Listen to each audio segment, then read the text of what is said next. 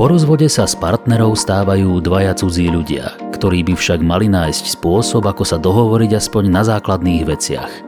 Nie vždy je tomu tak. Vypočujte si pravdivý príbeh, ktorý vám prináša magazín plný elánu.sk. S Ivetou som prežil pekné a pokojné manželstvo. Vychovali sme dve céry, zabezpečili ich aj seba na prípadné horšie časy. Po 17 rokoch v Chomúte ma však vzťah už viac nenaplňal. Ivetu som mal stále rád, ale odcudzili sme sa. Boli sme viac súrodenci ako partneri. Doma som mal vždy navarené, opraté, to áno, ale vytratila sa všetka vášeň, ktorá bola v našom vzťahu dlhé roky. O intímnom zblížení ani nehovoriac. Iveta stratila chud na milovanie zo dňa na deň. Našiel som si milenku.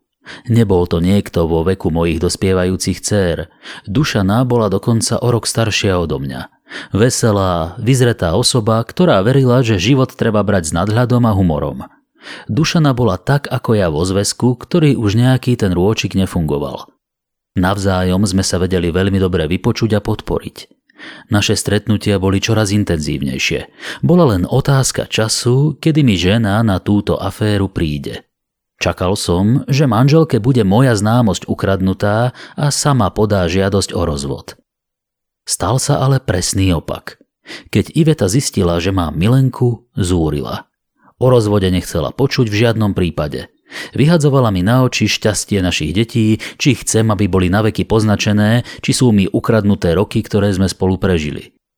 Mal som výčitky svedomia, ale deti už boli odrastené a Iveta naše problémy v manželstve nikdy predtým riešiť nechcela. Ja som už mal v hlave jasno.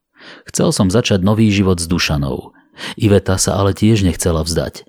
Starala sa o mňa a o domácnosť ako v prvých rokoch manželstva. Priznám sa, že táto novo nadobudnutá pozornosť z jej strany mi lichotila. Možno som sa trochu zachoval ako chrapúň, keď som výhody bývania s Ivetou využíval. Bolo to však len dovtedy, kým si Dušana vyrieši svoj vzťah. Iveta to brala ako náznak toho, že s ňou možno zostanem. Nezostal som. S Dušanou som sa presťahoval do spoločného podnájmu a podal žiadosť o rozvod. Bolo to škaredé obdobie môjho života. Iveta manipulovala proti mne naše deti, vyhrážala sa mi, že mi z majetku neostane ani rohoška pred našim bytom. V tom čase sme vlastnili dve autá a dva byty. Na jednom z nich bola hypotéka. Bol to krásny, veľký trojizbový byt, kde sme spolu bývali počas manželstva. Autá sme si rozdelili. Zostávalo už len vyriešiť garzonku, ktorú sme mali a kde medzi tým začala bývať staršia dcéra.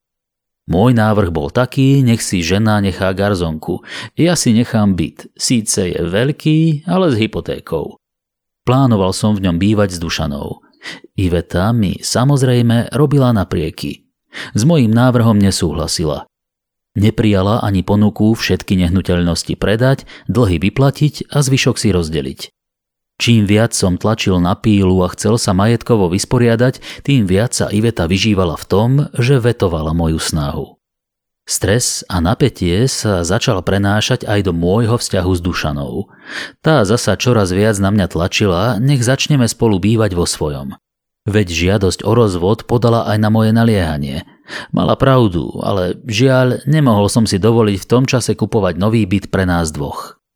Ani po vyše 2,5 roku od rozvodu sa nedá s Ivetou rozumne komunikovať. Nie sme už manželia, ale stále nás spája puto v podobe nášho majetku. V duchu mota, keď už som ju opustil, nech zaplatím, sa Iveta v celej situácii doslova vyžíva. Mne už ale došla trpezlivosť. S Dušanou sme stále spolu a už 6 mesiacov riešime stavbu nášho budúceho malého domčeka. Budem síce zadlžený až po uši, ale viem, že to má význam. Budem konečne normálne bývať s osobou, na ktorej mi záleží.